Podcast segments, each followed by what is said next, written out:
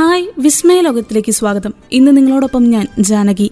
കടലിൽ തിളങ്ങുന്ന കണ്ണുകൾ അതും രാത്രിയിൽ. അതെന്തായിരിക്കുമെന്നറിയാൻ ഒരു കൗതുകമൊക്കെ തോന്നുന്നുണ്ടല്ലേ?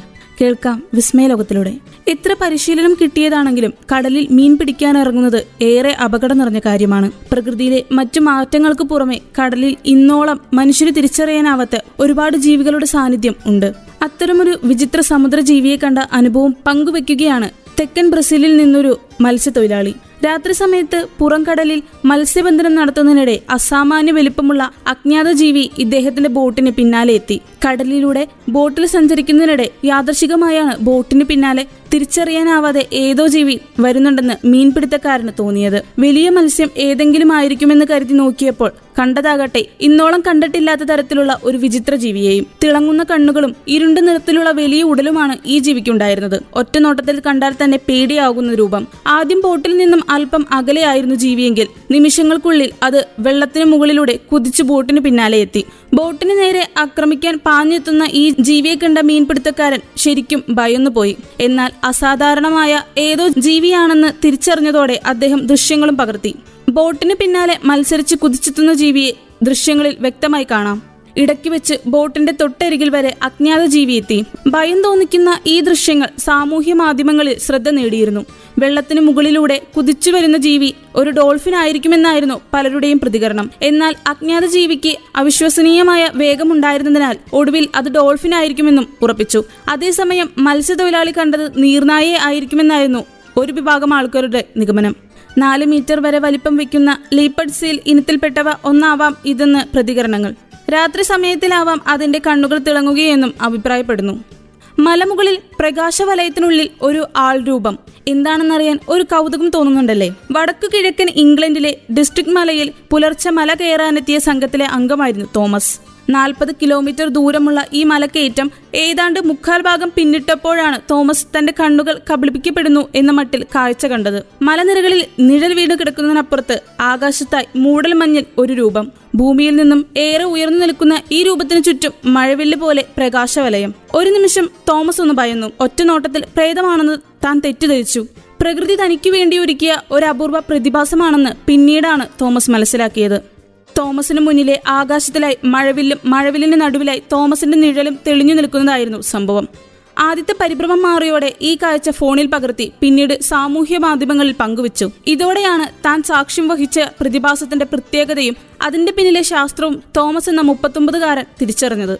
ചിത്രങ്ങളിൽ മറ്റും ദിവ്യരുടെയും ദൈവങ്ങളുടെയും തലയ്ക്ക് മുകളിൽ തെളിയുന്ന പ്രകാശവലയമാണ് തോമസിന്റെ തന്നെ നിഴലിൽ അന്ന് ആകാശത്ത് തെളിഞ്ഞത്. മൂടൽമഞ്ഞിൽ മഴവിലിനൊപ്പം നിഴൽ കൂടി ദൃശ്യമായ ഈ പ്രതിഭാസത്തിനെയാണ് ബ്രോക്കൺ സ്പെക്ടർ അഥവാ ബ്രോക്കൺ ബോ എന്നാണ് പേര്. തോമസ് തന്നെ പങ്കുവച്ച ഈ രൂപത്തിന്റെ ദൃശ്യം ശ്രദ്ധിച്ചു നോക്കിയാൽ ഇതിന് പിന്നിലെ കാരണവും ആർക്കും കണ്ടുപിടിക്കാവുന്നതേയുള്ളൂ നിൽക്കുന്നത് മലമുകളിലായതിനാൽ അയാൾക്ക് പിന്നിലാണ് സൂര്യൻ ഉദിച്ചു വരുന്നത്.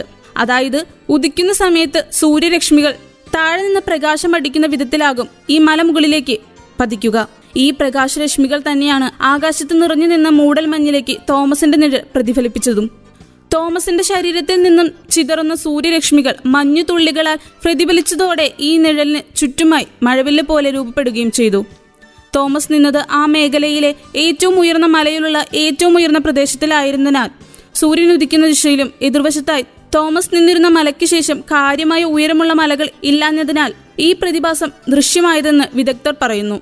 അതുകൊണ്ട് തന്നെ തോമസ് നിന്ന ആ പ്രദേശവും ആ സമയവും മൂടൽ മഞ്ഞിനുള്ള കാലാവസ്ഥയുമെല്ലാം ചേർത്താണ് ഈ അപൂർവ പ്രതിഭാസത്തിന് വഴിയൊരുക്കിയതെന്ന് ഇവർ വിശദീകരിക്കുന്നു.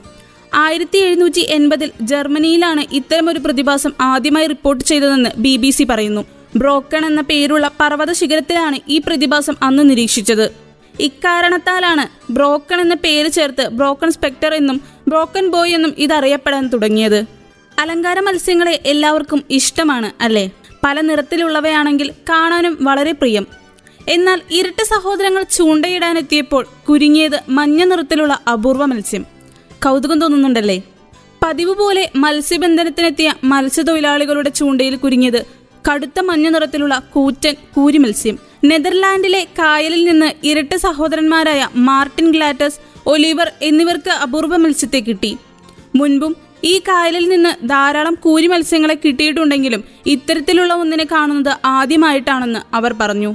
യൂറോപ്പിലെ നദികളിലും കായലുകളിലും സാധാരണയായി കാണപ്പെടുന്ന വെൽസ് കാറ്റ്ഫിഷ് വിഭാഗത്തിൽപ്പെടുന്ന മത്സ്യമാണിത്. പൂർവ വളർച്ചയെത്തുന്ന മത്സ്യങ്ങൾക്ക് രണ്ടേ പോയിന്റ് ഏഴ് മീറ്റർ വരെ നീളമുണ്ടാകാറുണ്ട് ജനിതകപരമായി തകരാറുകൊണ്ടാകാം മത്സ്യത്തിന്റെ അപൂർവ നിറത്തിന് പിന്നിലെന്ന് നിഗമനം. ലൂയിസം എന്ന അവസ്ഥയാണ് മത്സ്യത്തിന്റെ നിറമാറ്റത്തിനു പിന്നിൽ. ഇത്തരമൊരു നിറഭേദം സ്ഥിരമായി സംഭവിക്കുന്ന കാര്യമല്ല. പുലികൾ കരിമ്പുലികളായി മാറുന്ന മെലനിസ്റ്റിക് ജിറാഫുകൾ വെള്ള നിറമായി മാറുന്ന അൽബീനോ എന്നീ അവസ്ഥകളെ സമാനമായാണ് ഈ മത്സ്യത്തിന്റെ നിറമാറ്റവും.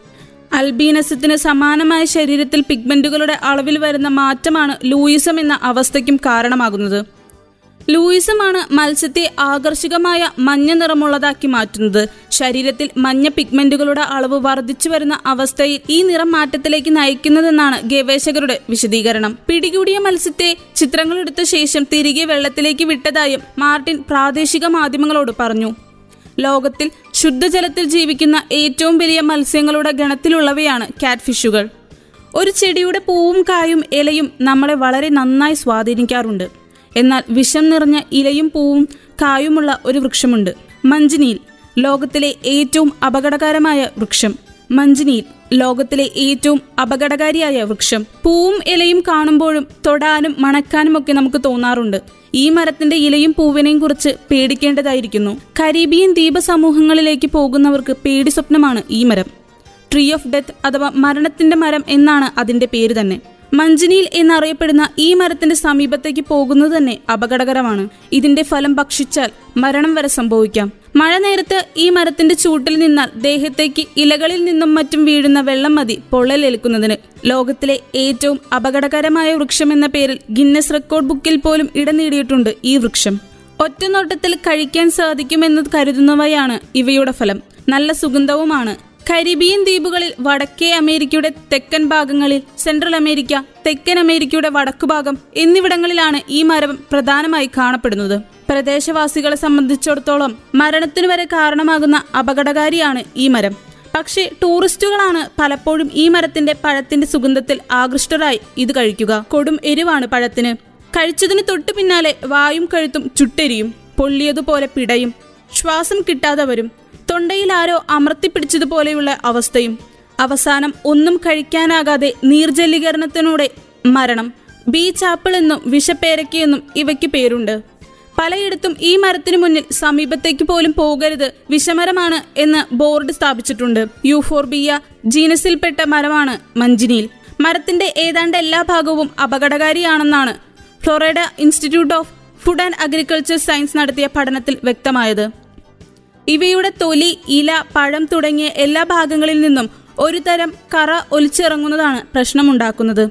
മനുഷ്യന്റെ ത്വക്കുമായി ഏതെങ്കിലും തരത്തിൽ സമ്പർക്കമുണ്ടായാൽ പിന്നെ പൊള്ളലേറ്റതുപോലെയാണ്. കറയ്ക്കുള്ളിൽ പലതരം അപകടകരമായ രാസവസ്തുക്കൾ ഉണ്ടെന്നും രാസവസ്തുക്കൾ ഉണ്ടെങ്കിലും ഫോർബോൾ എന്നറിയപ്പെടുന്ന വസ്തുവാണ് ഏറ്റവും പ്രശ്നക്കാരൻ.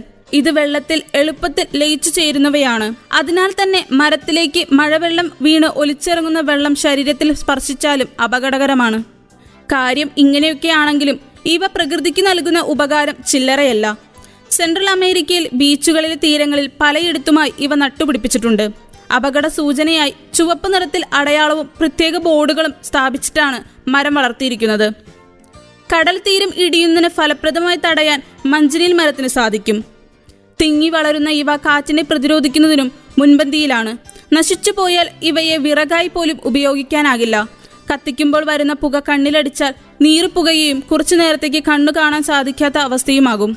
പുക ശ്വസിച്ചാൽ പിന്നെ പറയേണ്ടതുമില്ല. എന്നാൽ കരീബിയൻ ദ്വീപുകളിലെ മരപ്പണിക്കാർ ഈ മരം ഉപയോഗിച്ച് ഫർണിച്ചറുകൾ ഉണ്ടാക്കാറുണ്ട്. വളരെ സൂക്ഷ്മതയോടെ മരം മുറിച്ചെടുക്കുന്നതാണ് ആദ്യ നടപടി. പിന്നീട് സൂര്യപ്രകാശത്തിൽ വിഷക്കറയുടെ കാഠിന്യം കുറച്ചാണ് ഫർണിച്ചർ നിർമ്മാണം. മനസ്സിൽ വിസ്മയം ജനിപ്പിക്കുന്ന ഒട്ടേറെ വിശേഷങ്ങളുമായാണ് വിസ്മയലോകം എത്താറ് ഇന്നത്തെ അധ്യായം ഇവിടെ പൂർണമാകുന്നു. ഇത്രയും സമയം നിങ്ങളോടൊപ്പം ഉണ്ടായിരുന്നത് ഞാൻ ജാനകി. തുടർന്നും കേട്ടുകൊണ്ടേയിരിക്കൂ radio Mangalam ninety one point two. നാടിനൊപ്പം നേരിനൊപ്പം.